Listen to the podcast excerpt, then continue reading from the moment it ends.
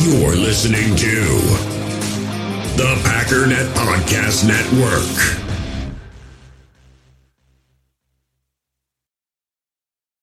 When you need mealtime inspiration, it's worth shopping Kroger, where you'll find over 30,000 mouth-watering choices that excite your inner foodie. And no matter what tasty choice you make, you'll enjoy our everyday low prices, plus extra ways to save, like digital coupons worth over $600 each week. You can also save up to $1 off per gallon at the pump with fuel points. More savings and more inspiring flavors make shopping Kroger worth it every time. Kroger, fresh for everyone. Fuel restrictions apply. Another day is here, and you're ready for it. What to wear? Check. Breakfast, lunch, and dinner? Check. Planning for what's next and how to save for it? That's where Bank of America can help. For your financial to-dos, Bank of America has experts ready to help get you closer to your goals. Get started at one of our local financial centers or 24-7 in our mobile banking app. Find a location near you at bankofamerica.com slash talk to us. What would you like the power to do? Mobile banking requires downloading the app and is only available for select devices. Message and data rates may apply. Bank of America and a member FDIC.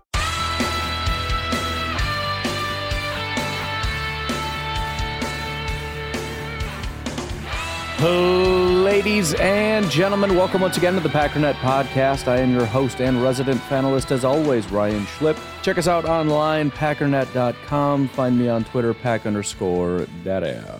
Well, today we're going to do what we haven't done in quite a while. We're going to bring back a little something, something. Um, we're going to look at the All 22. It's been a few weeks since we've done this. Uh, we've got a long week. It's a lot of work, but um, we have the time. So we can do two days worth because it usually takes me probably over two hours to do this. Um, I would say I'll try to be concise, but I don't think I will. Uh, it's good to be as thorough as possible, and it, will be nice because I've I haven't done this in a few weeks, and I was starting to see the same things over and over again, and kind of a lot has changed, and maybe some other things have or haven't changed. For example, Kenny Clark. Last time we did this was an absolute unstoppable wrecking ball force every single down, every single play. Quay Walker drove me absolutely insane. Kenny has fallen off a cliff, and Quay has become quite a decent player, right? So um, it's also nice just to kind of formulate some opinions that maybe some other people don't have or haven't really thought of or whatever. I'm going to try to also incorporate a grading system that, in my opinion, is more fan friendly than PFF. Usually, when I try to do this, it's um, I end up hating myself for even bothering because it's it takes so much time and it it just annoys me. And I'm like, I wish I hadn't done this, but I do want to do it. And I've decided to make a couple tweaks to what I was doing before, where in the past, my sort of grading system was just uh, X's on a spreadsheet. That is positive and negative. There were two separate pages, and if you if you were a part of the reason that a play was positive, you got an X on the positive side. If you were part of the reason the play was negative, you got an X on the negative, and then I just added it all up. That, of course, doesn't differentiate between somewhat contributing and massively contributing. Now, I thought about doing a larger scale because I've always said PFF doesn't work for fans because it's such a small scale and it's all about consistency. However, I'm ruling out plays. this isn't an every play grading thing. This is you made an impact. So there will be differentiation, but I don't want to get too crazy with it. I was thinking about making it like a five point scale or something. There's no reason for that. So it'll be two points on either side. You impacted the play positively, you impacted the play majorly. Maybe there'll be a three if you, you know, for like a pick six or a big touchdown reception or something like that. There probably has to be because if somebody like Rudy Ford the other day with the, the two picks, if he doesn't end up with the highest grade in, in the history of the universe, everyone's going to call me an idiot.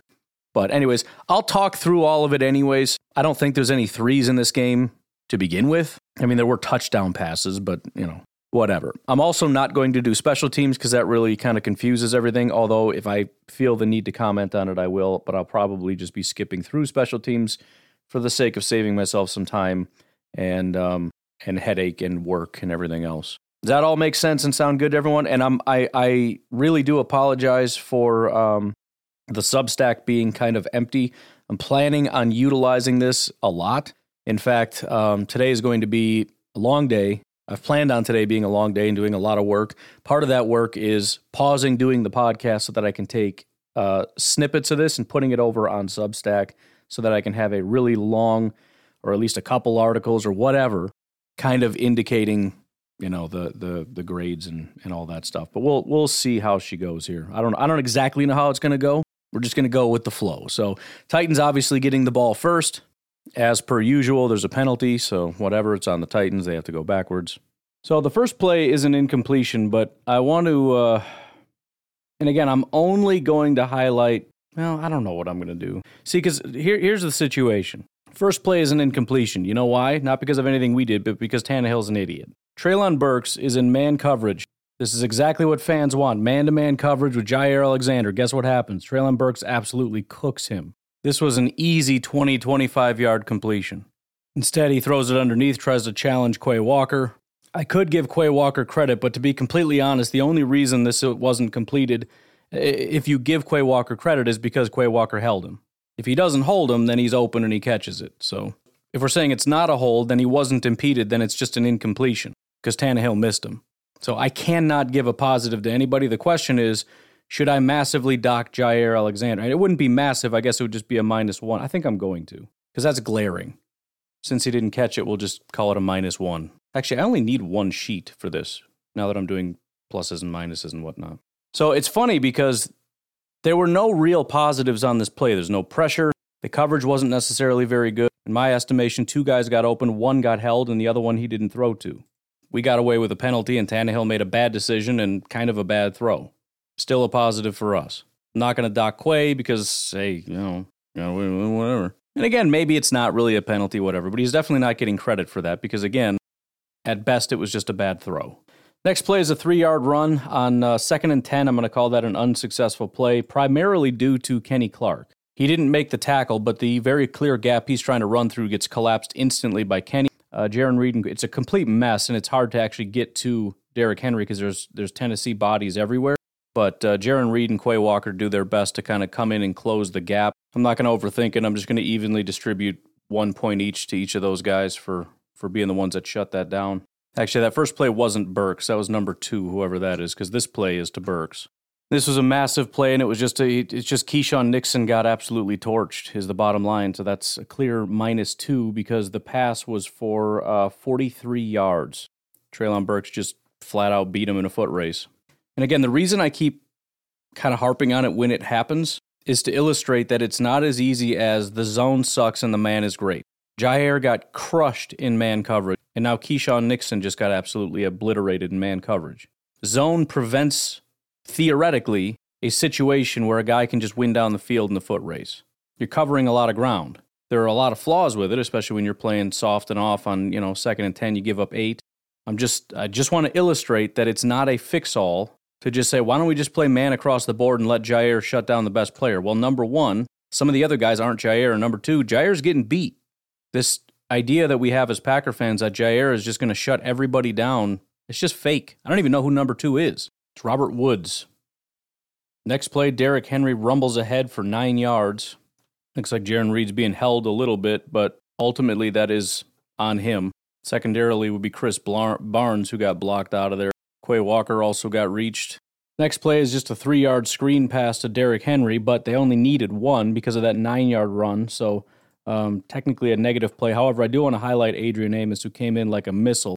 It was a screen pass. He blew up one of the blockers and knocked him straight back into Derrick Henry. Didn't make the tackle, but gave him enough, gave our guys enough time, Kenny Clark in particular, to come up and catch him from behind.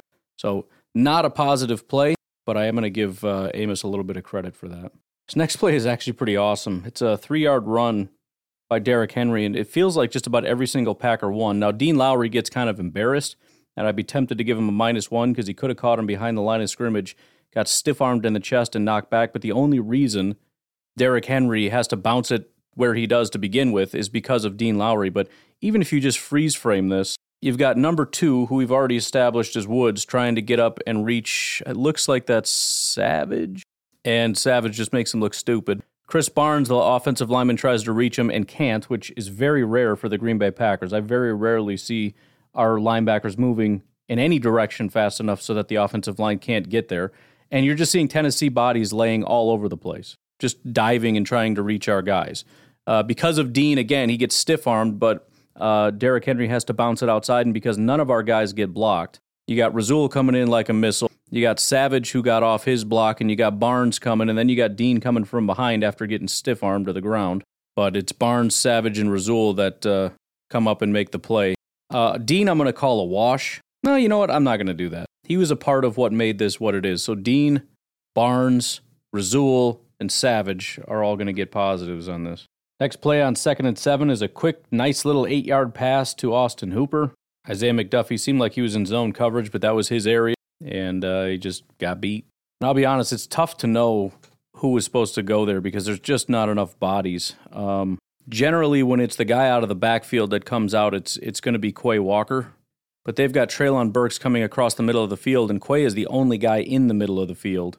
Jaire appears to be in man coverage on 15. You could say McDuffie because that's his kind of assignment, I guess, but he's got two guys there. So unless he's supposed to take the deeper guy and just we just leave the, the shallower guy there, I don't know. This could be on McDuffie again. This would be a, a, a Sam Holman question, I guess.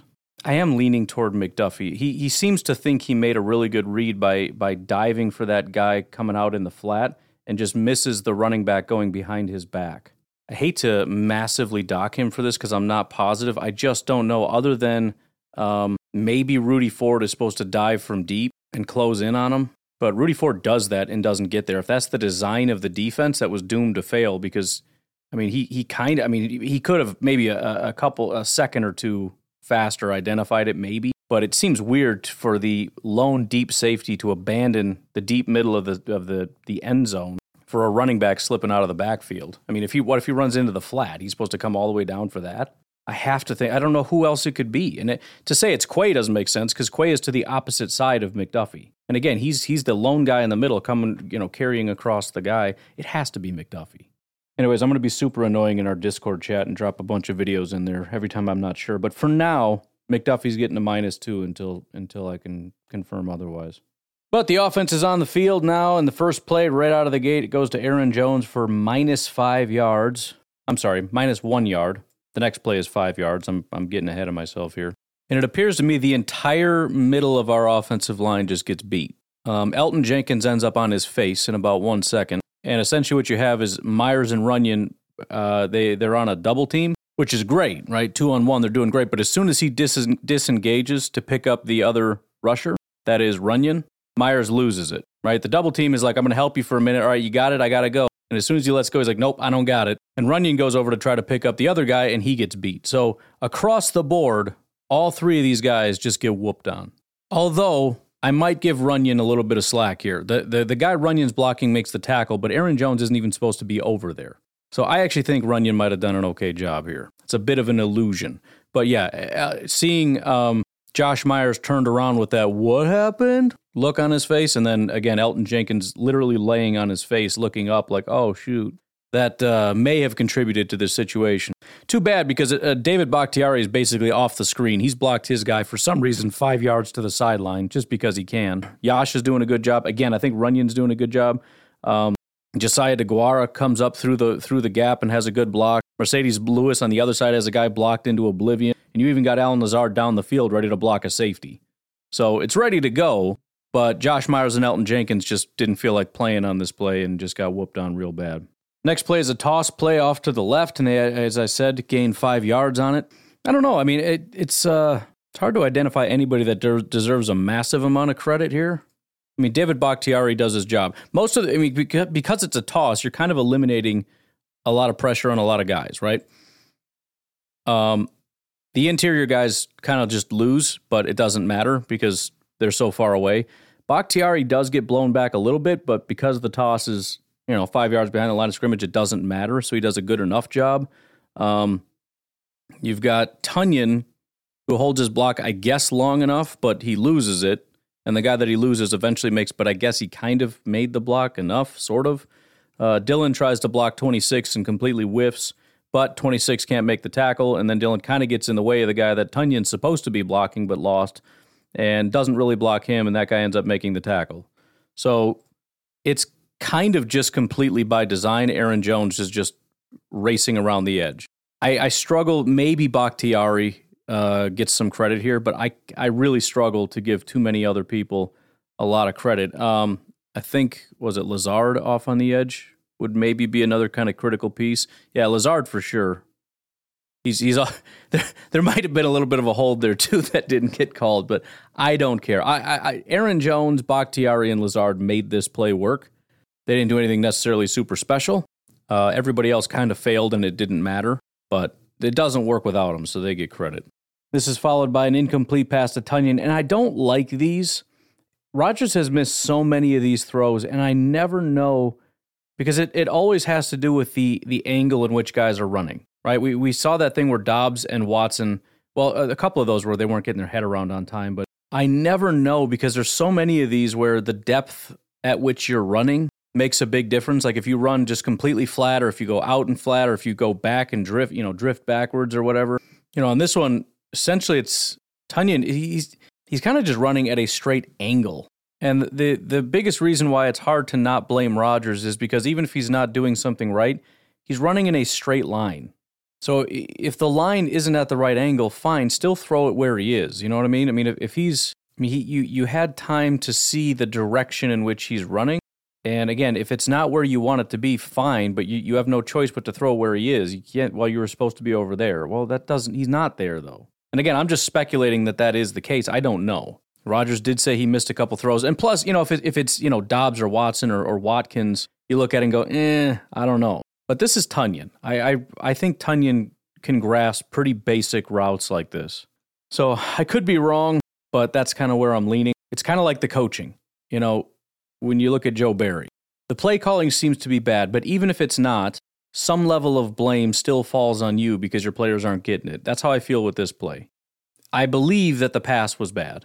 Even if it was the route that was run wrong, you still should have thrown it where he was. So either way, I'm going to put it on Rod. The question is, is it just a bad pass, or do you give him a minus two because it was a critical third down? I, I it, plus it was an easy pass. I, will just do the minus one because Rodgers is going to have a lot of positives and a lot of negatives, and it wasn't like a pick six or anything. So, by the way, on that touchdown pass, the general consensus is that the play design was straight up garbage and doomed to fail, and so I will change my negative two for Isaiah McDuffie to a negative two for Joe Barry. I don't like putting coaches on here, but um, it seems like the right thing to do, especially since I have help. If I didn't have help, I wouldn't do it. All right, continuing on. So, first play for the Titans is just a uh, two yard run. I think in this case, we start to see, and I can't say that this is the case every time because it probably isn't, but it's something to keep an eye on moving forward. Um, I don't know how PFF necessarily does their business, but on this play, they essentially took a double team to Kenny Clark and a lot of times, a double team, you'll see it's a starts off as a double team, and then one of the two guys will come off. They never did. They pushed him as hard and as far as they possibly could, and he did get washed away. The benefit to that, however, and this is the reason we've been saying we need somebody to help with Kenny, and we were hoping we got that with Jarran Reed and hoping we got that with Devonte Wyatt. But the benefit or hope there is that if they do that, it's going to create some easier opportunities for guys like Reed and Lowry and, and the linebackers. If you put two on one, it just kind of makes sense. Well, in this case, that's exactly what happened. Dean Lowry is able to beat it's number 87. I would I almost wonder if that's a tight end. He's able to get off of that block and get an arm tackle. Now, by himself, he wouldn't be able to bring him bring him down. But Krys Barnes does a good job of cutting inside of the guy that's trying to get up to the next level and block him. So the combination of Dean getting his arm wrapped around him and Krys Barnes setting a solid wall, saying you're not coming any further than this, uh, set up that two yard play. So after that is a nine yard sack. It's Preston Smith and Quay Walker. Here's my my complication. Prest, uh, Preston obviously got credit for this sack, but I really think it's almost entirely on Quay Walker. The reason Preston and almost somebody else, I don't know who that is on the other edge, the reason they were able to even get there is because they were able to take such a wide angle around the edge. I mean, it was a nine yard sack he wasn't able to step up in the pocket because Quay Walker blitzed up the middle.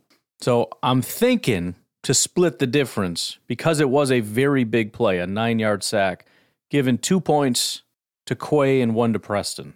Does that sound fair? Preston more or less secured the tackle. The other reason I don't like doing coaching stuff is because you could easily give Joe Barry credit for this too. So it's probably going to skew very negative for Joe Barry, but whatever. We'll leave it as it is. The other thing I'll point out that Quay did that was really smart because he, he essentially came free.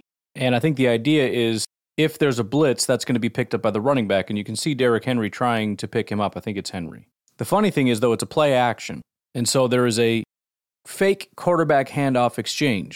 Well, the problem with that, with Quay bearing down with uh, lightning speed, is that Derrick Henry needs to square up and block Quay Walker, but he's being picked by his own quarterback. So what Quay does is that he jump cuts to the quarterback side, where Derrick Henry can't get to him because he'd have to run through his quarterback in order to do that. So that was nice. So that play then sets up a third and 17. I'm a little surprised watching the defense. It seems as though they were, for, for a defense that gets knocked for being uh, not aggressive enough, seemed like they were being very aggressive. We went single, single high with all of our defenders basically at the sticks. And I don't mean at the first down marker, I mean at the line of scrimmage. So beyond seven yards, because we had we had two safeties. We showed a uh, you know two safeties pre-snap, and Jonathan Abram was one of the safeties, and he immediately I, I think the term is spun down. I don't know. He came crashing down. It, it, it was to Barry's credit. It seemed to be a great play call for what they actually did. Just seems like if they had decided, and I'm sure this was based on film study, if they had decided we're going to take a shot here, there would have been a lot of opportunities because you're kind of just a lot of these guys are just sort of in a foot race, but maybe not because they're still seven yards off. So if they start sprinting down the field, these guys probably could have got. I don't know. I don't know. I was just surprised to see um, that they weren't more concerned with guarding the first down as if they knew it was going to be a draw play. But it was, and it was only a four yard pick. Uh, Kenny Clark, kind of surprising, did a great job manhandling the offensive line. He immediately sheds the block, turns around, basically jumps on the guy's back, but can't tackle him.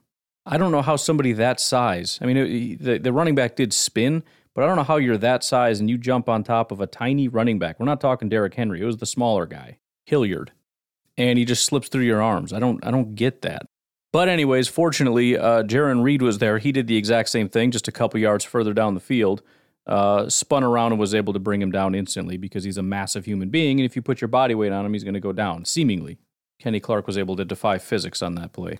Um, I'm not going to knock Kenny. It was a positive play. I'll give the, the credit to Jarran Reed. But that's going to lead to a punt. And the first play is a nine yard run up the middle. Interestingly enough, they are. I, am noticing now. I just saw the uh, thread by Dusty Evely that um, when the Packers ran out of shotgun, they had some ridiculously high yards per carry. When they ran um, from under center, they had like less than one yard per carry. Just staggering. But anyways, they're in shotgun, and the result of this play is a nine-yard carry. Really appreciate. This was almost a disaster because Elton Jenkins was almost on his face again. Somehow, credit to that incredible athleticism that the Packers love to draft for. While falling on his face, he's not only able to recover his balance. I mean, literally, his head was almost touching the ground. He's somehow able to stand up and block the guy for Aaron Jones to be. I mean, he he blocked and turned him.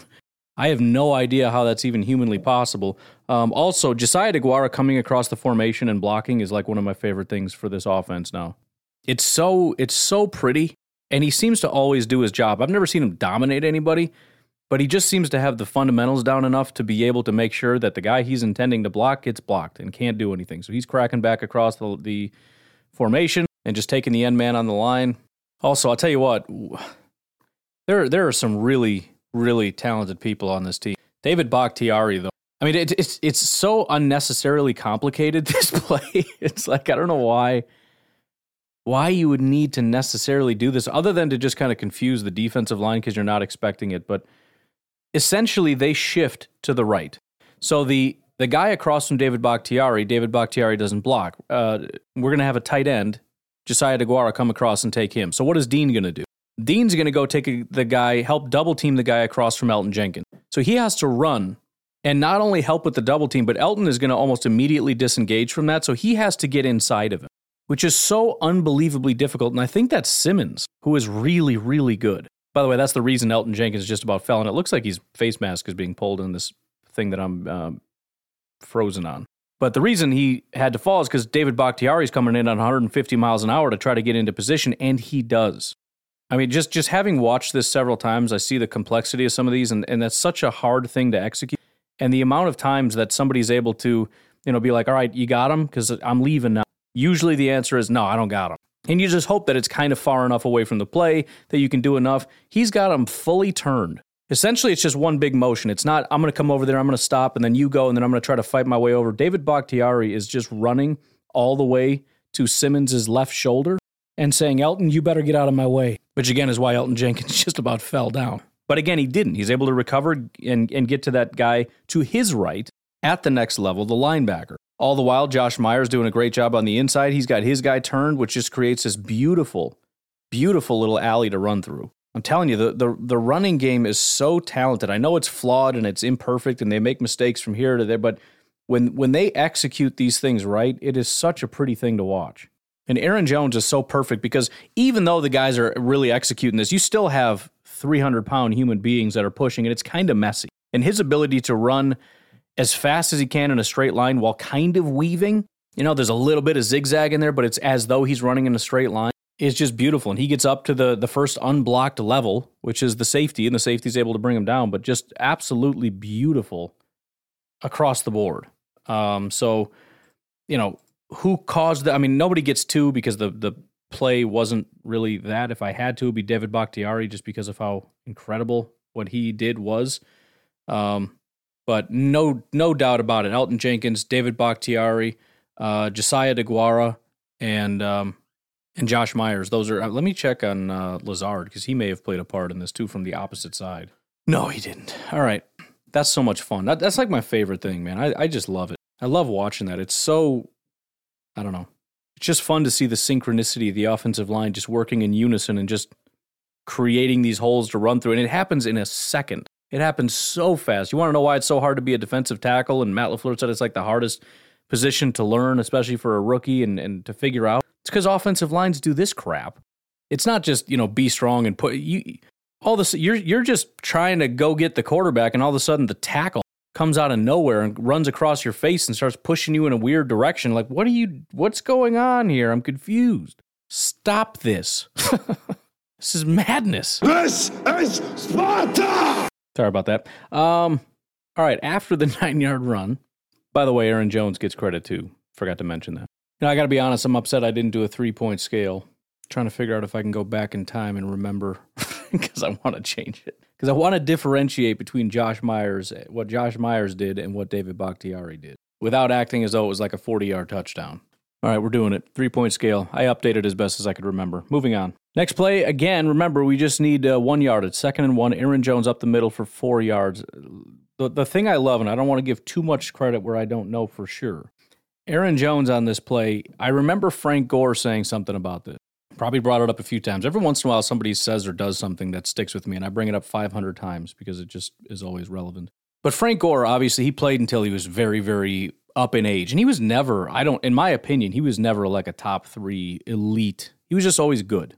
And he stayed good for a very long time. And, and what he explained is, you know, when you get up to a certain age, it's all about mental ability. And one of the things he referenced was something to the effect of drawing people into one area so that you can go the other way luring defenders. I'm pretty positive Aaron Jones did that on this play. As I'm watching, and, and the thing I really like about watching offensive line play too is you can always tell what they're trying to do. With very few exceptions, it's pretty obvious what the plan is. And Aaron Jones does a great job of staying within structure. Dillon, not so much. So, what Aaron Jones does is you can see what the offensive line is doing, and it's kind of collapsing. It's not really working. Aaron Jones runs to a vacated area. There's a big giant gap. And this is what I say Dillon does all the time. There's a big, you know, the, the hole over there is closing, but there's a big gap over here. So he'll go through the big gap. Well, the gap closes almost instantly, and you don't end up getting any yards. Now, in this case, he probably could have powered through for a yard or two. But the point is, Aaron Jones runs for one second toward that big open blade of grass. What does that do? That draws the defenders, the linebackers, the guys that are trying to figure out where to go into that giant hole. Right at that second, Aaron Jones jumps back into where he's supposed to go. Now, there's not much there, but still, by following your defender, although it's completely collapsed, there's this little U shaped area for you to get into and push. And he gets four yards. And the real benefit of jumping outside and then back inside to where you're supposed to be is you don't have linebackers coming in and helping the defense to crash down and make sure he doesn't get that one yard. Everybody jumps the wrong way.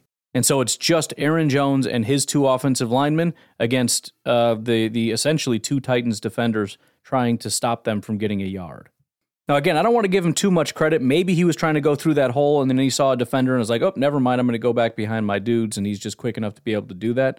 But that's still, even if it was just a reaction, he instantly decided to jump through the hole and then saw the defender and instantly decided to jump back. That's still really impressive stuff from Aaron Jones to be able to recognize and react that quickly. And again, had he not done that, there's a good chance 51, the linebacker, is able to shoot through this gap and stop him before he gets there. The quick jump to the outside pulls him the wrong way, then he jumps back inside. And again, it's just it's just strength on strength at that point. There's no linebackers coming up and, and filling gaps or any of that nonsense. On the offensive side, Josh Myers has got a one on one again, does a great job of holding that off. I mean, these are the guys that could blow this play up if you mess this up. You got a double team on one guy, and Aaron Jones essentially follows the double team. But just like I said on the play where the Packers are on defense, when you double team one guy, in this case, Kenny Clark, you're leaving Dean Lowry to make a play, and he did. Josh Myers at this point is being put on an island so that Runyan and uh, Yosh Nijman can double team a guy. And they're struggling as it is. It's mostly Yosh that comes in and just blindsides the guy and really gets a good push on him. But Josh Myers has got to hold his guy by himself or he's in big trouble. And I just decided now I'm going to make it a four point scale. It doesn't, it doesn't matter because it hasn't really come up yet, but there's essentially two different categories. There's good play, great play, as far as like, you know, you got five yards on first down and you got a, a touchdown that's one is a good play, one is a great play. And then there's good play, great play by the player themselves. So if you did a good job on a good play, one. Great job on a on a good play, two. Good job on a great play, three. Great job on a great play, four. And honestly, two and three probably should be switched. But again, going based on what I think the fan grading would prefer, I would think they would prefer it in this way. Because for me, it's all about how great you did. And I don't care about the result, but we're trying to be result heavy with the grading. So, and it works the same in the negative, exact same system. So, because this was just kind of a good play, you're either getting a one or a two based on whether you did a good job or a great job. Next play is first and 10. Aaron Rodgers pass short left to Aaron Jones for one yard. This is essentially a wide receiver screen to the running back. We have four guys to the left, and it's just kind of a disaster across the board. Nobody does their job. And again, if you recall, and maybe you don't. If you're on social media, you probably saw this a few weeks back. There was a play where we ran a screen. It might have been to Aaron Jones too, and Sammy Watkins ran a route.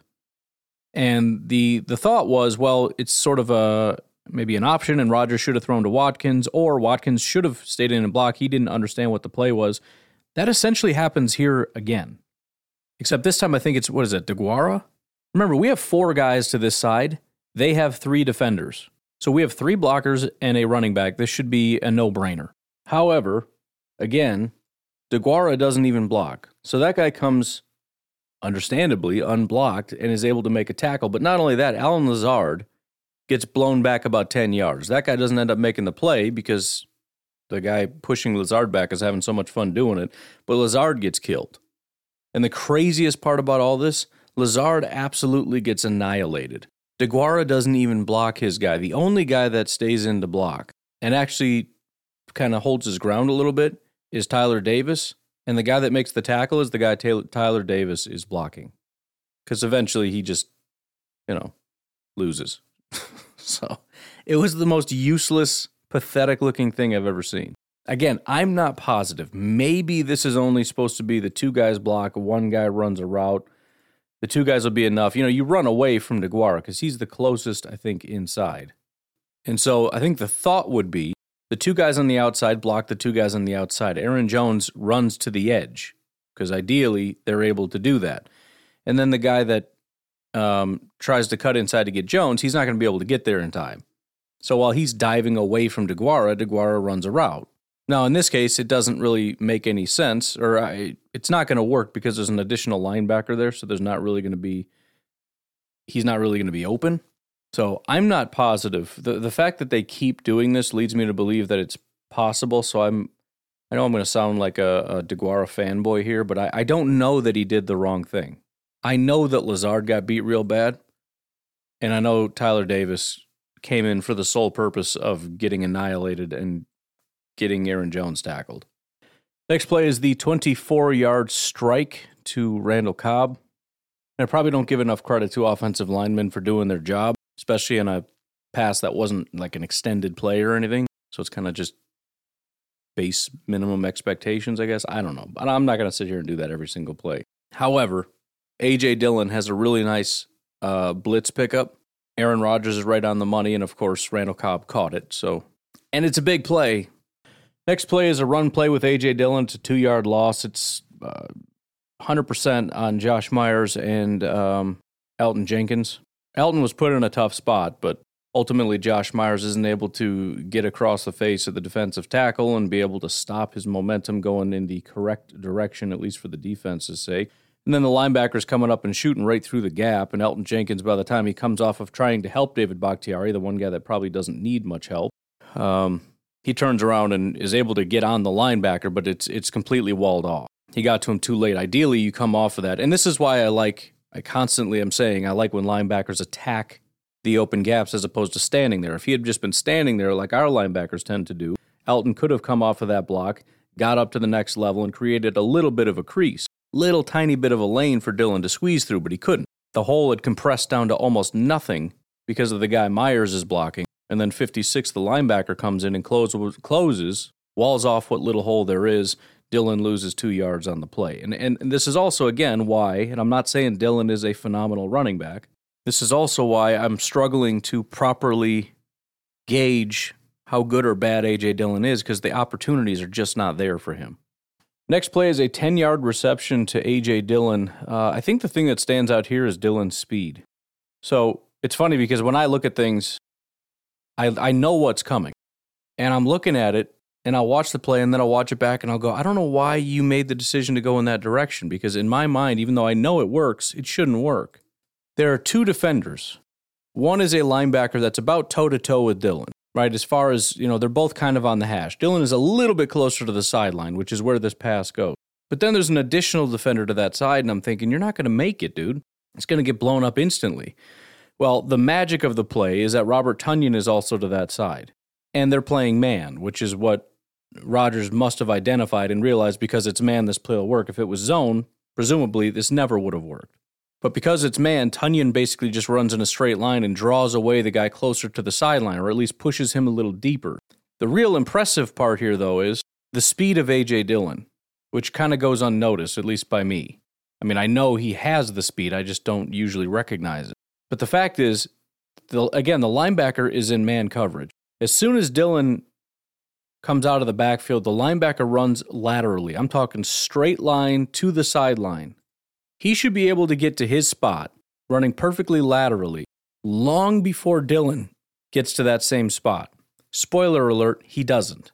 Dillon running at an angle, that is to say, running to the sideline, but also moving up about 10 yards, gets to that spot and around it before the linebacker can get there.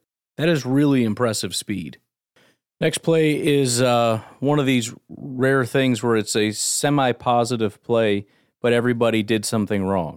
The offensive line just completely got annihilated. Yosh Nijman was the biggest culprit, but it's pretty much everybody, especially to the right side. Aaron Jones had the wherewithal to see that that wasn't going to work, does what he does best, breaks it to the outside, and is able to gain four yards, but fumbles at the end of the play.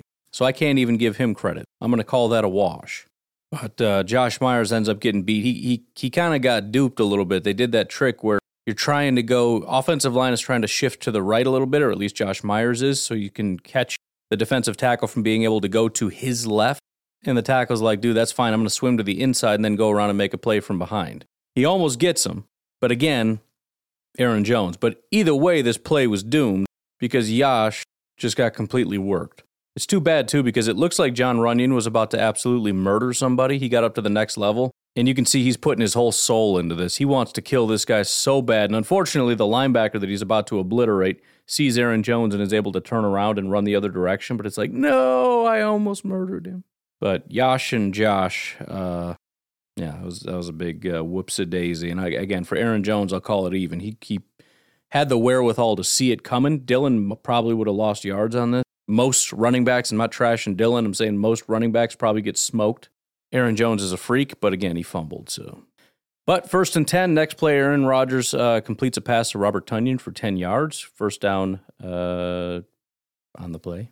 Another quick screen pass. This time, Allen Lazard does a phenomenal job blocking, is able to block the corner to the inside of the field so that Tonyan can get around to the outside of the field. Tonyan does a great job of lowering his head and instead of picking up eight yards, picking up 10 yards by running through the guy. And of course, Rodgers threw a good pass on that play. Next play, they turn around, do the exact same thing again. This time they've got Lazard on the outside and uh, Watson blocking. I want to give Watson credit for blocking. because he does kind of block the guy and just say that it's a mismatch because you've got three defenders and two blockers. However, Watson should have had his back to the sideline so that Lazard could get around behind him. He couldn't do that, and so he essentially created a lane to the inside of the field. The linebacker was able to get there and tackle him. So, as much as it pains me, I'm going to have to go negative one for Christian Watson. Also, think it was a stupid play. I mean, really, I mean, it, it should have been the other way around. Have Lazard block and Watson, who has better speed, to be able to get there before the linebacker get there anyway. So he probably could have gone to the inside and still got yards, but whatever. It doesn't matter. Next play is a one yard loss by Aaron Jones. Again, the offensive line just gets embarrassed. And again, it's Josh Myers. I mean, it's the exact same move. He just swims to the inside, and Josh Myers barely even touches the guy. Move it forward one second. Jon Runyan's laying on the ground. And so Yosh has to take that guy entirely, which allows a linebacker to swim to the inside. Elgton Jenkins, David Bakhtiari, and then on the the edge edge, you got Marcedes Lewis and Lazard double teaming the guy. So those guys are all winning.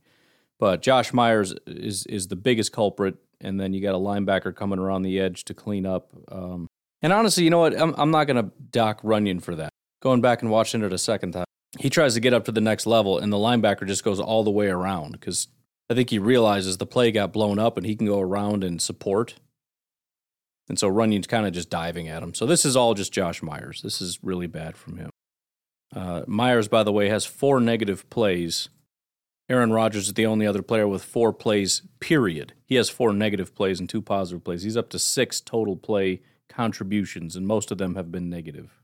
And then after that, you get the Christian Watson play, and this is going to be the first fours that I give out because not only is it a giant play because it's a touchdown, but the ability for Aaron Rodgers to scramble around and throw that ridiculous pass, and for Christian Watson to be able to do what he did, which really was incredible because he uses his large frame. You know, I mean, he, he could have just kind of stood there and tried to jump ball it and let the defender get it, but he has the wherewithal to kind of box him out a little bit, to stand, you know, too far in and then just at the right time drop back and jump up and catch it so that it was only he was the he made sure he was the only one that was able to get the ball. Anyways, we are finally to the end of the first quarter.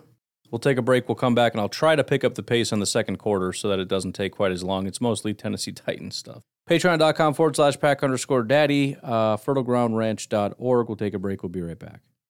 We all have smartphones, and we all know they're pretty amazing, but they also can be amazingly distracting, especially when we're around other people. So, US Cellular wants us to reset our relationship with our phones by putting down our phones for five. That's right, a company that sells phones wants us to put down our phones. And to see what we find, learn more at uscellular.com forward slash built for us. In the hobby, it's not easy being a fan of ripping packs or repacks. We get all hyped up thinking we're going to get some high value Jordan Love card, but with zero transparency on available cards and hit rates, it's all just a shot in the dark. Until now. Introducing slab packs from arenaclub.com, the only repack that provides real value, a complete view on all possible cards, and clear hit rates for each one. Now, when I buy slab packs on Arena Club, it finally feels like I know what I'm getting. And honestly, the best thing for me and my son is the fact that we're kind of novices into this. When I walk into a card shop with my son and a card says it costs $40, kind of just taking his word for it that that's a good value. So I appreciate the transparency on grading, as well as just getting excited about seeing what you could potentially get. Right now, you can get 10% off your first purchase by going to arenaclub.com slash packdaddy. Wow, that's crazy offer. 10% off a $400 slab pack. That's 40 bucks right there. Anyways, that's arenaclub.com slash packdaddy for 10% off your first purchase. All right, first play, Derrick Henry runs right tackle for two yards. And I'll tell you what this is. The credit for the tackle goes to Devonte Wyatt and Krys Barnes. I can't give Wyatt a ton of credit. He does sort of create a little bit of a wall, but he gets pushed back. But the credit goes to Krys Barnes for doing what I've been begging a linebacker to do since forever, and that is just to shoot through a gap and make a play. Because that's exactly what he did. Fires into the hole and just eviscerates Derrick Henry. Because here's the situation Wyatt's getting pushed back quite a bit. Dean Lowry is out of the play. Kingsley's out of the play, being held but out of the play. The guys to the right side are all completely out of it. The offensive line is doing a great job. The double team is to, to Wyatt, so I'm not going to be super mad at him, but he's the double team. As the guy that's blocking, one of the blockers on Wyatt tries to come off and get to the linebacker, right? This is pretty basic stuff. He can't do it because Krys Barnes is coming too fast. It's too late because he already shot through the gap. This is what I've been begging our linebackers to do since forever. Don't wait for the offensive lineman to come off the double team and get to you. The only guy that's in a position to make a play is Krys Barnes, and that's only if he acts fast enough to get up there before the double team, which you know is coming. This is basic stuff. Krys Barnes comes in and lights him up. Wyatt's there to kind of help with the assist because let's be honest, if it was Barnes completely by himself, I don't know if he would have. I mean, he hit him hard, but it's it's Derrick Henry. But Wyatt's there to kind of shut that down because remember the the uh, the other offensive lineman came off the double team, so now Wyatt's able to get a bit of little leverage and kind of push in the other direction. But that's all Krys Barnes. Next play is a quick, short, uh, six yard pass. Darnell Savage in coverage. They're calling it pass interference on Savage. Ah, I want so badly to say this is actually a really good play from him. He met the receiver right there and actually was able to get his hand. I mean, he, he was playing off. This is what this is what Packer fans don't like is these guys playing off and giving up the middle of the field, but he's able to close so quickly that he's there and, and actually had his hand on the ball, just couldn't rip it away. But I guess they're saying he got there a second too early. I don't know. Looks to me like he caught it just fine. I don't know. Stupid. Next play is the one yard loss to the uh, the wide receiver screen to Treylon Burks. Rasul Douglas comes in and blows that up. Beautiful play by him. Then a simple one yard gain by Derrick Henry. First and foremost, Kenny blew this up. You can tell where it's supposed to go, and it's being blocked well in the direction that it's supposed to be blocked. However, Kenny pushes the center so far back into Derrick Henry, he has to just completely bounce it. At that point, everybody's free. Because remember, Dean Lowry, he, he's essentially being blocked into Derrick Henry now because he's supposed to be running the other direction. Same with Quay Walker. The blocker's on the wrong side. And so he's got a convoy of three people Kenny Clark, Dean Lowry, Quay Walker, all to his left. And then to his right, you got Adrian Amos and Kingsley Enagbare. Kingsley makes first contact. Amos is able to swim through two defenders to make a play. Then Kenny catches him from behind and, and just absolutely engulfs him. But again, this is this is Kenny all day long. But of course, on third and 10, we give up 10 yards to Austin Hooper. Well, sorry, nine yards. It was challenged and overturned, and then they picked up the one yard uh, play later. And again, it was it was fairly good coverage by Rudy Ford, but not good enough. You probably remember the play. He almost got his hand on it, and then as he's diving through the air, he's able to have the wherewithal to grab his ankle and still bring the guy down. But it's a negative for Ford. I don't know what else to do about that. By the way, that little one yard dive play, that little trick play with uh, Tannehill going to the sideline like a dummy running a high school play, I'm just not going to bother even grading that because everybody kind of did their job, but it didn't matter. Four yard run by Derrick Henry. This is uh, Ladarius Hamilton's uh, responsibility, which I'm not entirely sure why he's even back on the field, but not able to hold the edge. He tries to be fancy and get around the blocker and come back and catch him from behind, but can't do that. So, anyways, next play is a five yard run. Uh, Hamilton and Jarran Reed both get blocked up. Um, Krys Barnes get wiped out by a blocker. Slaton makes a, a uh, Superman tackle from behind, or this could have been a really big play. And then third and one, Derrick Henry uh, picks up two yards to the left side. It's one of those that's really hard to really pinpoint any blame. Uh, Preston does get blocked, but he does a really good job of stretching it out. Kind of, kind of one of those things where it's like you're you're the one guy blocked. Just try to keep this thing going so somebody can come in and make a tackle. Rudy Ford uses his speed, tries to catch him, but can't quite get there. Darnell Savage coming from deep is the one that actually makes the tackle, but two yards too late. Uh, you could say, hey, Preston got blocked. You could say Ford didn't make the initial tackle. You could say Savage maybe could have recognized it sooner and maybe got there earlier. But I'm just going to leave it alone. It's a third and one, and they picked up two yards. It's it's what's going to happen about every time. Next play is about the same thing. I mean, they're they're playing zone defense, similar to the the Savage play. This time it's Jaire, uh, Tannehill throws it. Savage is there. I mean, he closes so fast. He's able to not only get there, but reach his arm around and get his hand on the ball. Just can't quite break it free. There's guys everywhere. They swarm him. They eventually bring him down. Um, but it's a six yard pickup on first and 10. And I don't think anybody really could have done any better. Second and four, Derrick Henry picks up three.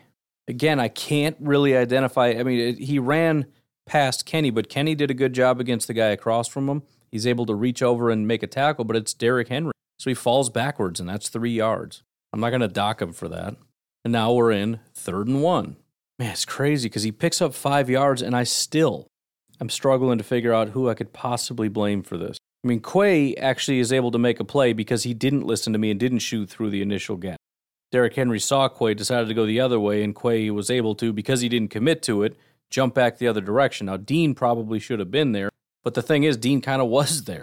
But again, they contact him one or two yards down the field, and he just blasts through because it's Derrick Henry, and they fall forward for five. So again, I'm just going to leave it alone. I, I, you know, Dean could have maybe done a little better job. Kenny, I, I, I could probably put a little on him, but he's being double teamed. What, what is he supposed to do? Again, Quay is there to make a play. He just gets absolutely popped and falls backwards. That was a full three play series where Tennessee just Tennessee just doing their absolute best work. Where I, I can't even give a single negative grade on three plays for a first down. Even if Quay hit him a little more square so he didn't fall quite as far, it's still a first down. Next play is a uh, five yard pickup. Treylon Burks. I, I, it's either going to be on Quay Walker or Joe Barry. There's so much open space, and I can't think who could possibly be to blame here. I think Quay probably could have recognized it a little quicker because they're playing zone and somebody's coming up the middle and he has to carry that backwards so somebody can kind of pick that up. Once you've passed that off, you got to see Burks coming and, and get up a little closer. But again, this is getting completed either way. And I tell you what, I, I am stunned that he didn't get more yards. The closing speed of Quay Walker here to make a tackle is kind of crazy. So I'm not giving him a positive because it was a negative play, and it might have been a less of a negative play if he'd have played that a little better. I'm not going to dock Barry because I just think that's kind of dumb, anyways. Plus, I'm not positive. So again, I'm going to just leave it alone. Next play again, it's a three yard gain. Everybody did about as good as I could expect. The only one that I could maybe say coulda, woulda, shoulda recognized this was Jaire. He kind of was looking around, was like, "Now there's nothing here. I'm going to kind of bail to the deep part of the field because some of these guys are going to start working their way back." And he never recognized that a screen was being set up to the other side, and that by the time he did, there's a giant 300 pound man bearing down on him. And so we've got essentially three, three, two blockers on our guys. I don't know, but Jarran Reed does as good a job as he possibly can. The only guy that can make a tackle, and he does make a tackle, but again, it's a three yard play on second and five, which sets up, again, a third and two. And I think this one's a little bit more easy to identify as Jarran Reed and Kenny Clark because not only were they not double teamed, but they didn't move at all. Jarran Reed is the only one that moved, and he went the wrong way. Kenny kind of just stood his ground, but he didn't get any push whatsoever to the inside. And so there's a really sizable gap there between Kenny and Jarran Reed. And Krys Barnes tries to kind of get in there, but you got an offensive lineman dedicated to taking you out. And believe it, or, believe it or not, he takes a shot in the gut, rebounds, and is able to somewhat make a tackle, and it gets collapsed by Reed and a few other people, but it's not after he picks up three yards on second and three. So I am going to go ahead and, and dock Kenny and Reed, especially Reed, especially. Kenny's kind of iffy. Next play is an incompletion down the sideline. Jaire was in coverage and Tannehill's staring him down, so I do have to give credit to Jaire, although it looks like it might just be a throwaway. Either that or Jaire did such a good job of getting in his way that the ball was completely overthrown. Either way, props to Jaire. Next play is an incompletion by Tannehill to the right side. This one's actually kind of funny because watching our defense, I'm thinking this is such a busted play. I mean, it's so weird. I, don't know if guys are not doing what they're supposed to be doing or if they are. This is just a weird coverage thing. But the funny thing is, the only reason, because Jaire is being put in a spot where there's two guys to cover and he takes the deeper guy. Savage is also on the exact same guy. We got two guys on the same guy. But there's one shallower. The reason that play isn't there is because Preston has the wherewithal to get a lot of depth. He sees the guy kind of coming around the corner, immediately drops back, and so now he doesn't have the underneath throw either. There's only two guys running a route. On top of that, you've got TJ Slaton who comes up free, and Derrick, Derrick Henry's kind of a garbage blocker. i am starting to notice that as big as he is, he's not a very good blocker. But it's funny because Derrick Henry is the guy that's usually instilling fear in other people. But you can see the half hearted attempt and the absolute fear when TJ Slaton comes barreling after him and he like cringes and throws like a half hearted shoulder at him and Slaton just comes free. And he flushes him out of the pocket, makes him run to the right. All of his receivers are to his left, and so he has to just throw it away. So great play by Preston and Slaton. Next play is a nine yard pickup on third and 10. They are on the, this is the very long drive by Tennessee. They're on the 13 yard line. So they just picked, it was third and 10 from the 13. They pick up nine. And this is simply just exploiting zone defense and, and our linebacker in the middle. Krys Barnes passes off a guy and tries to come back the other way to pick up the receiver coming across the middle, but just doesn't have the speed to do both of those things to pass it off and then turn and run. And so uh, Barnes ultimately does make the tackle short, which ends up being huge because obviously we get off the field. Well, huge is relative considering they got the ball right back because our offense sucks. But it's still huge that it came up that one inch or that one yard short. Still, Barnes messed up. Then you get the big stop by Quay Walker, which I think is going to be the third four given out because let's be honest, this is a huge play, and his ability to shoot into the backfield, grab him, and pull him back is pretty phenomenal. So great play by Quay. The guy's only had three plays where I've given him a grade. All three are positive. He has a one, a three, and a four. so he's not showing up much, but he doesn't have a single negative yet, and he's got two very big impact plays. In fact, he's tied with uh, Aaron Rodgers for the highest grade right now with just those three plays. Then we get the disaster that is the Packers offense. A.J. Dillon up the middle for one yard. Again, there's absolutely nowhere for Dillon to go. You see this a lot actually when you have uh, kind of on the goal line. The you'll see two double team, and essentially you run between the two double teams. You got David Bakhtiari and Elton Jenkins double teaming one guy, and then you got Myers and Runyan double teaming another. And there's a huge gap to run through. Unfortunately, the linebackers are just firing straight downhill. And so Elton Jenkins tries to come off the double team and pick this guy up. But by the time he does, he's falling backwards, trying to, you know, stop this guy's momentum. Although, you know what? That's not even true. This is on Dillon. And, and again, just not trusting the blockers. When Dillon sees a defender, he panics. And so, because if you look at it, although Elton Jenkins does get hit pretty hard, the double team to the right with Josh Myers and Jon Runyan is so brutal, there's still a pretty big gap there. And so I don't know how much he could have gotten, but if he'd have just stayed there, I mean, if you look at where he got tackled, I have this freeze framed here. There is a huge gap to his right where he was supposed to run. AJ Dillon bounced it to the left where there's nothing. Essentially, this play got blown up because the guy Randall Cobb was blocking got through and tackled Dillon. Again, Dillon's biggest issue is he does not trust his blockers, right? There's a guy screaming right at you. I get that that's scary, but Elton Jenkins' job is to come off his block and stop that. Now, maybe he still would have made a tackle. I don't know. It's hard to tell because that guy sees Dillon cut to the outside and tries to cut back out through Elton Jenkins. So I don't know what would have happened if he stayed trying to get through that main gap, but we'll never know because Dillon gave up on it. And again, Myers and Runyan did such a. I mean, Runyan's got a guy pancake right now. He's on top of him. Myers is still pushing a guy clean out of the stadium basically Myers, Runyan, and Josh Nijman are all in the same spot, just blocking their dude. So there's one linebacker that maybe could have reached around Elton to try to make an ankle tackle, but that's what we want with AJ Dillon. Good luck. Dillon, you drive me nuts, man. This is it's just fear. I mean, it's the same thing I say about Rodgers. He sees a guy and he panics. Dillon panics. He sees a giant hole to run through, but he's like, "Up, oh, there's a guy there. I'm going to bounce it." Have a little patience. Let Elton give Elgton. You know what you could do? Exact same thing I said that Aaron Jones did before. That maybe was not intentional, but bounce to the outside to draw the linebacker that way to give Elton a second.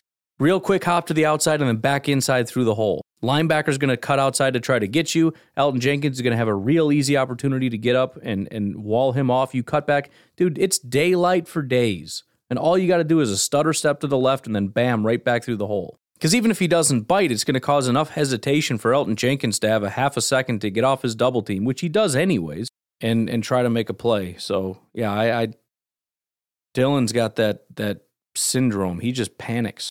Next play, they do the same thing. He kind of does do exactly what I said. He hesitates this time to the right and then jumps through that hole. It does freeze that linebacker, but not the other linebacker. This one, unfortunately, wasn't blocked quite as well. The other negative is that because this is just pure power, we've got these two double teams. It seems like we're just trying to get off the goal line.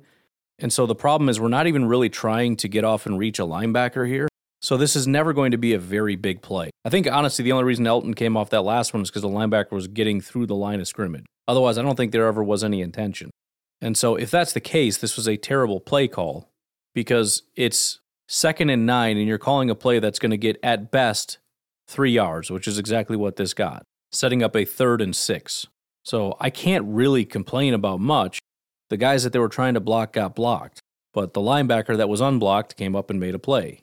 Although I'll tell you what, I am going to ding Runyan a little bit because Dillon actually ran into Runyan rather than a linebacker because Runyan, even though he was on a double team, still got beat. That it shouldn't happen when you're double teaming somebody. So I am going to dock Runyan on that. Next play is the play that's been floating around social media quite a bit. Um, I had a lot of people screaming at me just for retweeting it. Uh, but the bottom line is Rodgers has a lot of options here, and this this is the first play you're looking at it going. This is this is panic Rodgers.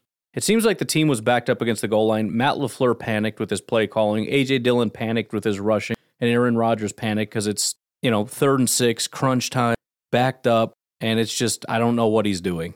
You can find this on, on social media if you really want to see it. Otherwise, I'll try to remember to, to post it or whatever. Not on Twitter, God forbid. But here's sort of my biggest thing. The, the, the general consensus is he looks to the left where Christian Watson is. This is where I struggle with the intelligence of Aaron Rodgers because he's supposed to be really good at understanding this stuff. The general consensus in terms of the uh, defense here of not throwing it to Christian Watson is well, he came off Watson before he came out of his break. Number one, why? Because it's well, it's a timing issue. Maybe Watson came out of his break too late. Okay, here's the problem though. He understands the route. There is nothing but green grass to where Christian Watson is going to be running. There is zero reason to come off of Christian Watson. He should be, I'm, I'm looking at him look in that direction. He should be able to tell by the way that the defense is playing, where the defenders are, and where Watson is about to go, that he can launch that thing into green grass, and this is a big play to Watson. But instead, he's like, nah, I don't want to go that way, and looks a different way. And by the time he comes off of Watson, Watson is just coming out of his break and going right toward where the green, green grass is. By the way, at this point, Rodgers still has a perfectly clean pocket. Rodgers then pump fakes to his right. I don't know why, because he could have thrown it to Dillon if he wanted to. He probably also could have thrown it to Tonyan if he wanted to. He doesn't. He pulls it down. As he does that, he panics. He scrambles to his left. I don't know if he pulled it because he knew that pressure was coming or what the situation was, but he drops it, backs up into the end zone. At this point, he's he's in the end zone and he is he's got a second to throw the ball. Randall Cobb has come completely free. Christian Watson is still standing completely by himself. The closest defender appears to be 5'10, about 11 yards away from him. So he's staring at Randall, who's open. But again, he panics. He's in the end zone. Guys are coming, so he sprints forward. I got to get out of here. I got to get out of here so it's not a safety. And so he does that thing where he scrambles and then he throws it away. It's just panic, panic, panic, panic, panic. This is an easy read and throw to Christian Watson. This would have been a massive completion on third down and Rodgers and Watson are the hero of the day. Man, this this is what Rodgers is such a great quarterback. Christian Watson is is the real deal. And really it's it's none of that. This is an easy completion to a wide open receiver deep down the left side of the field because Matt LaFleur called a great play. But it got squandered for no reason. And by the way, the amount of I don't think there was a single guy on this field that wasn't open at some point. Let me count it out as it happens, okay? Here here is how this happens. First is Watson. Watson comes open. Then you have Dillon coming across the flat. Now, he's open, not ideal because he's going to be probably short of the sticks, but he is open. Tonyan coming to the sideline is open. Then Lazard is running deep down the field with his hand raised. It's a tight throw, but if he wanted to, if he was really determined to, he's got his hand up saying, hey, throw it. Then when the play breaks down, Randall does what Randall does. He doubles back and finds an open spot, and guess what? He gets wide open. Watson, Lazard, Cobb, Dillon, and Tonyan, all five receivers at one point or another were open on this play. Rodgers doesn't see or throw to any of them. Now, there are a couple of these guys maybe he isn't able to because of the timing of when the pressure came, when he broke the pocket, and when they came open. But I know he could have thrown to Watson. I know he could have thrown to Cobb. He could have thrown to Dillon. He could have thrown to Tonyan. Lazard is the only one. He probably shouldn't have thrown it to Lazard anyways because it's too hard of a throw and there's two guys there. He is open and it's doable, but it's just it's just frustrating, very annoying. The question is, is this a negative 2 or a negative 4? Cuz I'm going to say it's a really bad play from Rodgers, but I don't know if this is a really big play. It's not a pick 6, but it is a critical third down, and it puts our defense right back on the field. That is the question. Anyways, I know we're going long. This is how these things go. It's why I always hesitate to do it to begin with. But we got one more Titans drive and then a couple Packers plays. I might not even go through all the Packers plays. We'll just end it after the uh, Titans drive so that we can tomorrow do a full run through of the Packers drive. So this is the last drive of this episode. Uh, first play is an incomplete pass by Ryan Tannehill, but Kenny Clark gets a defensive offside, so we'll just dock him for that. That puts him in first and five, which is great. Next play, Kenny comes right back, makes a great play in the run game, uh, tackles Derrick Henry for one yard, completely redeemed himself on that last one. We'll call those two a wash. Second and four, again, we got our guys playing off. I don't really understand it. This is a Joe Barry thing, in my opinion. You got Adrian Amos playing man coverage against a guy, but he's two yards behind the stick. Receiver runs up to him, runs a quick out route. Amos tries to sprint on an angle to get to him, and he just he isn't able to. Actually, at the snap, one, two, three, four, five. He's five yards behind the sticks by the time the ball is snapped. Amos comes up and tries to close the gap a little bit, but this is almost automatic when you see this. If you can identify that this is man coverage, you take the guy to the furthest outside that Jaire is pressed up on, and you just send him down the field. So you clear him out so he's not there. And you're telling me Amos is the guy that has to cover? Uh, this, this is so stupid. So stupid. And honestly, the, the other defenders on the other side, you got Savage and Rasul.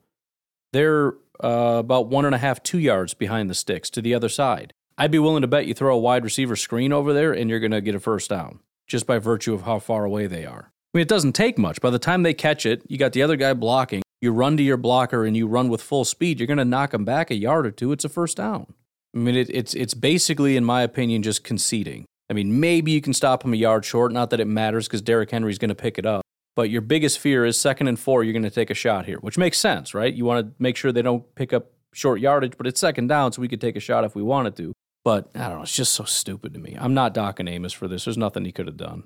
Next play is a, uh, little tricky play. You got Derrick Henry in the wildcat, but then he pitches it to a receiver coming across the formation. But Quay Walker using that speed again. He really is quick, man. He's able to close, make a great tackle. Another two pointer for Quay Walker. He's now the highest graded guy on the team, and by a lot.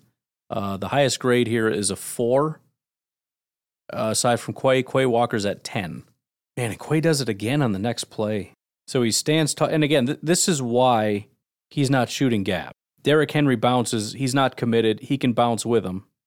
And he is just so quick. He's behind Derrick Henry and catches up to him. Beautiful job. I'm giving him another two for that. I mean, he, he was to the left of Adrian Amos and got there before Amos did. Amos did have to deal with a little bit of a blocker and he was coming from a little bit more depth, but it's still just really incredible. So I guess if I were to revisit the whole not shooting gaps thing, the benefit is he can do stuff like this, but then you're really reliant on your defensive line to do a better job. And they're apparently just not doing that. Third and seven, what do they do? Find the soft spot nine yards down the field. Third and seven, here, here's how this breaks up. The guy in coverage closest to the uh, line of scrimmage or, or closest infield is three yards inside of the sticks. Jaire is one yard inside. Everyone else is at or behind the sticks. Three players are deep. No receivers are deep. The guy that eventually catches this catches it two yards short of the sticks. Jaire is, is off to his right and at the line of scrimmage or at the, the yard to gain. And I don't know if this is Ford or Quay or what. He is one, two, three ish yards behind. And so he catches it one yard short. Both players, I think it's Quay and Jaire, converge on him, hit him, but he's able to fall forward. Again, we, we conceded that. We gave him a catch one yard short and he fell forward. I just I don't I don't understand this. And you can just see the defenders just frustrated. Quay Walker's sitting there like, you've got to be freaking kidding me. I just made back to back plays. And now this guy's just standing there and catches an easy pass. I mean, I, I this is ridiculous. I want to get off the field. I want to go sit for a minute. You know, and I don't I don't know. Maybe Quay got a little too deep. Maybe Jaire should have been closer instead of being like two yards away. He should have been one yard away. I don't know. I don't know specifically where everybody should have been standing. But if Quay comes up too much, there's a guy behind him. So I don't know. Seems like the offense is able to call really good plays to counteract our defense, which seems to be happening a lot, which would lead me to believe that our defense is very predictable and everybody kind of just knows how to play it, which would explain why, despite all the talent, we're just getting worked. Because there's a game plan. When you play the Packers, this is what you do. Very next play is a seven yard pass to the opposite side. The exact same thing again. And I, again, I don't know if this is by just Jaire's discretion, but I mean, the, the guy catches it seven yards down the field. Jaire is one yard. I mean, he, he's, he's, if Jaire caught it, he would have been one yard short of the sticks. Let's put it that way. So we conceded seven yards again. I don't, I don't, I don't get this. You can say, well, it's Jaire just doing this. You know, he should have been a. Every other corner on the other side is doing it. You've got, uh, I think Rasul is at the sticks, and you've got Savage who's about two, three yards behind it. And so those guys are in pretty tight coverage because the, the, the wide receivers ran right up to them. Well, yeah, if you run two yards behind the sticks, it's going to be tight coverage. What happens when you pull up six yards down the field? You're open because Jaire's not there. And he can get there quickly, but even if he tackles you at seven yards on first and 10 near the goal line, why? That's the other thing. You're, you're, you're, the field is getting compressed at this point. Why do you need to compress your own defense into the end zone and, and give them room to breathe within the first five to six yards? That doesn't make any sense. Next play is a throwaway that's uh, pretty much entirely because of Kingsley Enagbare getting pressure. Beautiful play by Kingsley. Just bull rushes him straight back into the quarterback, gets a hand in his face. Next play, they give up six yards. Very similar, except this time, and I, I swear this is just the offensive coordinator figuring us out. Our corners are up pretty tight. So what do we do? We attack the middle of the field, which is perfect because what happens? Quay blitzes. Talk about worst timing ever, right? Our corners on the boundary are up tight. The guy who would be protecting the middle of the field, Quay, if he was standing there, this would have been great because you got two guys crossing in the middle of the field. Quay Walker had been standing right there. Instead, he vacates, and so now both of these guys are wide open. He throws it to the open guy, picks up six easy yards. Again, just wrong call at the wrong time. Then you finally have Derrick Henry coming in for a four yard touchdown. This this one's odd because Preston doesn't try to set the edge. He tries to swim to the inside. I, I don't know if Preston just really made a terrible decision, but I can't imagine an edge rusher doesn't understand setting an edge is his primary responsibility unless it isn't.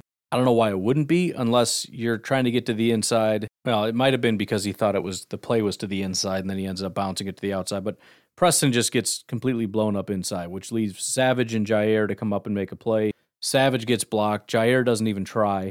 Quay, Quay eventually gets to him, but he just gets dragged into the end zone. So, I mean, I know the Jaire thing is a source of frustration. I don't think he could have stopped Derrick Henry anyways. Sure would have been nice to see him try. I think you've got about a 4% chance Jaire stops him and about a 60% chance Jaire gets a concussion or a broken bone or something. So I, am not going to be super mad about it, although I, I guess I have to dock him for not trying. And honestly, if he fires in and grabs his ankles, he could have tripped him up. And then, then you got Quay, who's able to come in and hit him from the other side and probably stop him short of the goal line. So, yeah, Preston and Jaire in particular are probably the two biggest culprits here. Again, maybe Savage. I think uh, Sam had made a comment that he probably could have fired a little quicker. But that's all I got. Uh, the halftime is here. Here is the final results of where everybody's at with the new scoring system. And again, it creates some pretty crazy numbers that I don't like, but it is what it is. In first place, Quay Walker with a 12. After that, Aaron Jones and Aaron Rodgers with four. Christian Watson, uh, David Bakhtiari, Randall Cobb, and Rasul Douglas with three. A.J. Dillon, Allen Lazard, Dean Lowry, Kenny Clark, Robert Tonyan, Kingsley Enagbare with two. Adrian Amos, Darnell Savage, Josiah Deguara, Krys Barnes, TJ Slaton with one. Jon Runyan, Preston Smith, Yosh Nijman uh, are at a zero. Elgton Jenkins, Jarran Reed, Tyler Davis, negative one. Isaiah McDuffie, Keisean Nixon, Ladarius Hamilton, negative two. And then Jaire Alexander, Joe Barry, Josh Myers, and Rudy Ford with negative three. Now these are all different. Some some guys have, for example, Joe Barry has a negative three because of one player. Josh Myers has a negative three after three plays. Uh, one, two, three, four negatives and two positives. But anyways, that's it for today. Uh, we'll do the same thing tomorrow. We'll check out the second half, and we'll get a final tally. Folks, have yourselves a fantastic day. We'll talk to you tomorrow. Have a good one. Bye bye.